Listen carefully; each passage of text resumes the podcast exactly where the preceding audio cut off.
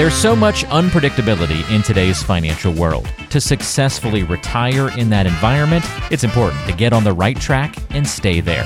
That's why Steve Davis and Sean Tole of Davis Wealth Management bring you the Path to Wealth and Wisdom podcast. And it starts now.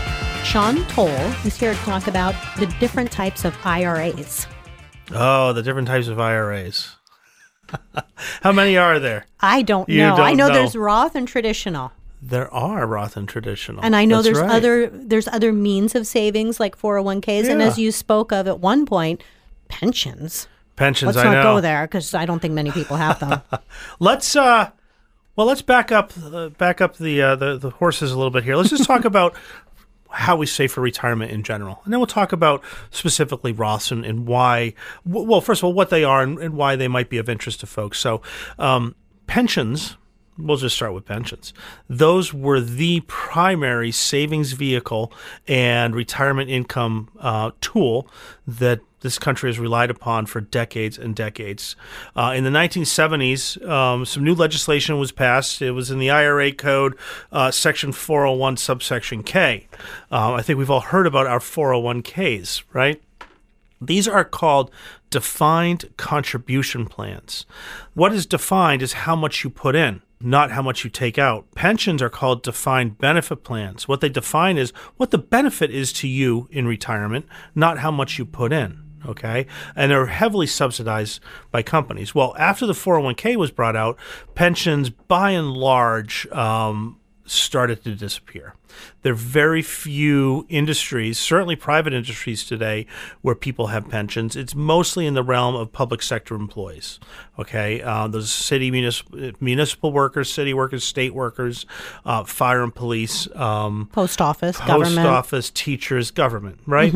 Uh, and it's some big industry in manufacturing too. Certainly, the automakers are still there. There's the, uh, the boiler makers and the steam fitters and carpenters unions, um, which are largely in the private sector. Sector, um, but that's a small component of the overall workforce in this country. So when I um, when I talk to individuals, I do a lot of seminars, and one of the first things, uh, one of the things we talk about are pensions. I say, okay, by raise, you know, raise your hands. Who has a pension in here? Every single time, it's roughly ten percent of the, uh, the the attendees have a pension. So ninety percent of us don't. Because what happened? Companies said when we have offer a pension, it's a liability on our balance sheet, and um, it's a big risk, if you will. And so they started pushing more and more uh, 401ks. And so that means now that um, for most of us, we have most of our retirement savings in 401ks, 403bs, 457s. If you're a teacher or a nonprofit worker, you've heard these things before. They're all just like the 401k in essence. You put money in uh, before taxes, and then um, when you retire, when you take the money out, you pay taxes on it. So that's a that's a big piece of of our retirement savings, and um, it- it's fairly nice the way it works. Um, the theory behind the tax deductibility was because pensions were, were by and large gone or disappearing, and the government wanted to incentivize people to save on their own, they said, listen, we'll take you can deduct the money you put into your IRA or your 401k or your 457 from the taxes you pay this year. You can deduct it from your income, which will reduce your taxable income so you, you can save on it. The theory was you're making money and you might be in a higher tax bracket or very likely in a higher tax bracket than you find yourself in retirement. Okay, so um, that's that's why we've been doing that. I find that a little risky right now um, because if you look at our tax rates, our tax brackets uh, in this country, we're at roughly 100 year lows. Tax rates are very, very low right now. What concerns me is that we're spending money in Washington really like we've never seen before. It has nothing to do with the Democratic administration that's in there right now. It had nothing to do with the Republican administration. It has to do with politicians. The politicians in Washington are spending money like crazy. There's only one way to fix that, right? Spend less mm-hmm. or tax more. They can't spend less. They're incapable of spending less. So taxes will be rising. So think about that. Right now, we're at the 100 year lows on tax rates. in retirement in 5, 10, 15 years, we could very well see ourselves in an entirely different tax regime where all of a sudden we're in much higher tax brackets. So that means that in retirement, when you're supposed to be paying less taxes, you could very easily find yourself paying more taxes on a percentage basis than you were while you were working. That's the problem. There's a great book. Um, it's the Retirement Savings Tax Bomb. It's written by Ed Slott. He's um, I, would look to him to be the, the, the country's leading expert uh, on IRAs and taxation. I just went to a seminar of his in Boston last week, and um, it's it's amazing what he talks about uh, in in these seminars. And I would encourage people to, to read that book. We really do, and he really does think that um, this tax bomb is sitting out there because taxes have to go up. I'm sorry. So we're just waiting for this. We're waiting, and people are sitting with 95% of their retirement savings sitting in these big, that hopefully they're large, sizable pots of money that haven't yet been taxed. And um, they're going to have to pay those taxes.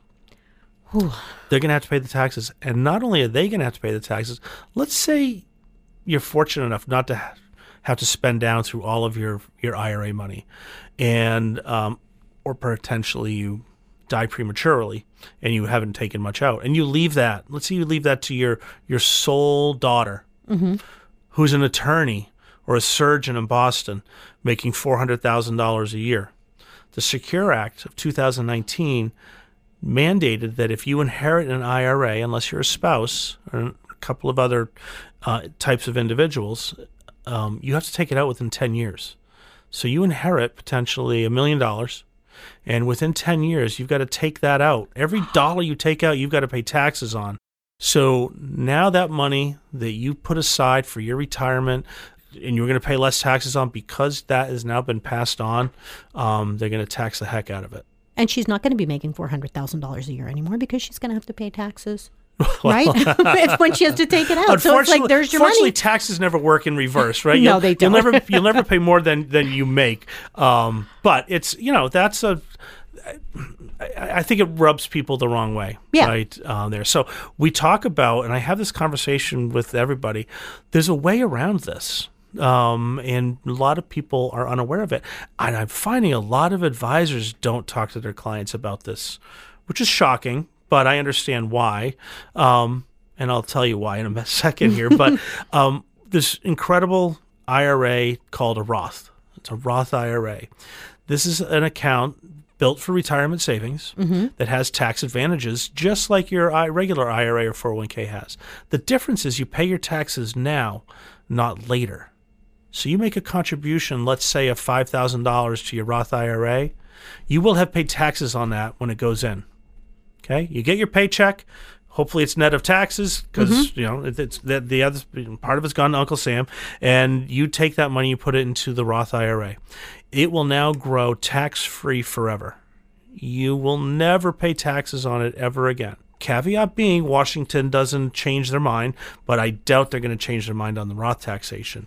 Um, so you'll never pay taxes on that um, when you're in retirement. So that'll reduce your overall tax liability in retirement. It will also shield potentially some of your Social Security from taxation. Oh. Your Social Security becomes taxable when you uh, exceed certain thresholds after adding in your Social Security and your IRA distributions and the 1099s you have. Uh, all those things, when you add that all up, if it hits a threshold, some of your Social Security is taxable. If you don't have any t- uh, IRA distributions in there anymore, it'll lower those overall income figures and potentially save money on or avoid paying taxes on your Social Security. So, this million dollar woman that left her money, supposedly, yeah. if she has an, if that was an, a Roth IRA, would the daughter be safe from paying taxes on it? Absolutely. The daughter, okay. whoever receives a Roth IRA, will never pay taxes on it either. Okay. However, there's always a however. there's always Sean. a however. They've got still have 10 years to take it out. Okay. Which makes sense if you think about it. While it sits in that Roth, um, it will grow and never get taxed on that growth. So Uncle Sam doesn't want you to, let's say you inherit it when you're 20. You can't let it sit there for 60 years and grow tax free. they're going to want you to take it out, get that back into the uh, taxation system. Of course. Um, but yeah, but there's no tax liability. Still subject to the 10 year rule, though. Okay. Um, which is great. So you can put in, if you're under 50 years old, $6,500 a year into your Roth, or you can put 7500 a year in if you're over 50. We call that extra thousand a catch up contribution. Mm-hmm. So if you start young, thanks to the power of compounding interest, it can be a very sizable portfolio and, and retirement nest egg for you when, when you get into your retirement years. What we find, however, is that nobody's I, Roths haven't been around for anybody to have started it 40 years ago. um, so we find that most people still have IRAs and 401ks. Um, so what they can do, they can still put the 65 or 7500 in, but they can also start to do Roth conversions. A Roth conversion is where you take your money in your IRA and you transfer it to your Roth IRA. You're going to convert it from a pre-tax money into post-tax money you convert it by paying taxes. Of course. So if you move twenty thousand over, you're going to add twenty thousand dollars to your income on your ten forty at the end of the year and pay taxes. But that'll never get taxed again. Mm-hmm. So I'd like to see as people initiate a strategic uh, annual conversion plan. Right. So what you do is come November, got a pretty good handle on what the income will be, annual income will be at the end of the year. Determine what that is X amount of dollars, and then determine where the next tax bracket begins. At smart, smart. Y amount of dollars. Mm-hmm. What what what's that number? Is it twenty thousand dollars? Yes. Okay. Convert twenty.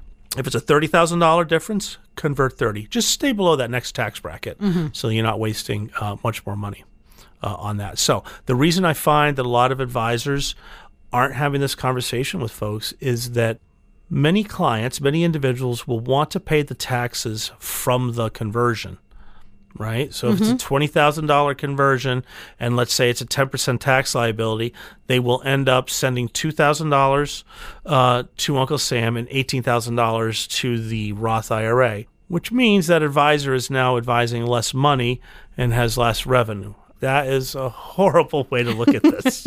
so be it if they make less. It's better. It's better, better for, for the individual. Client. Yes, that's right. A fiduciary will look through all of that and make the best um, recommendation to their clients, regardless of how it impacts them. Okay. I do like it when people pay their taxes outside of the conversion because you can't put more money in, right? You're limited right. to how much you can put in. So it is better to do it outside of that conversion. But if you have to do it within it, and because that's the only thing that works, it still works better off in the long run. Mm-hmm. So, yeah. how many different types of you know, IRAs, retirement plans, 401ks, how many different ones are there?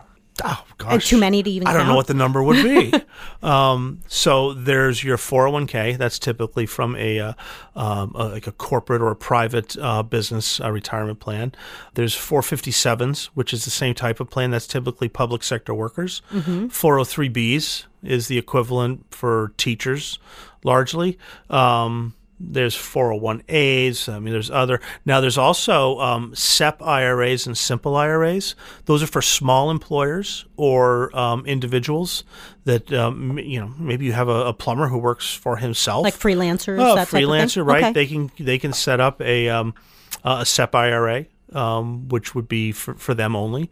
And the, the contribution limits for something like that are much higher. Mm-hmm. Uh, it's not the 7500 It's, you know, typically uh, tens, 20, 20 to $60,000, I believe, depending on what their income is.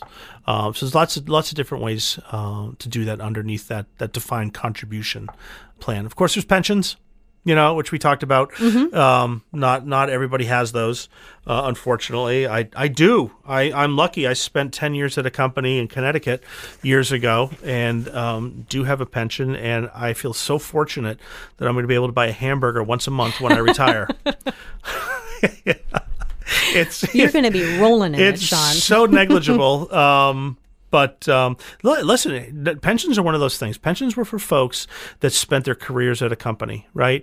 And the longer you spend there, the bigger the benefit will be. It didn't work for me. I mean, I did 10 years. Had if I was still there or had I spent 30 or 40 years, it would have been a great pension. But that's not how employees work anymore. They're typically a 5 years at a job and then and then they're gone. And that's the other reason pensions have been pulled back. Employers don't want They to don't wanna have invest, that, right? that that liability and that obligation for such a transient workforce that is- Mm-hmm. that is you know bumping around all over the place all the time. So, but if you have one and you're at a company or, or an employer and they're going to give you that pension and you enjoy the job and it pays well, gosh, stick with More it. power to stick you. Mm-hmm. with it because those pensions are powerful. You know, they, they, they really, really are.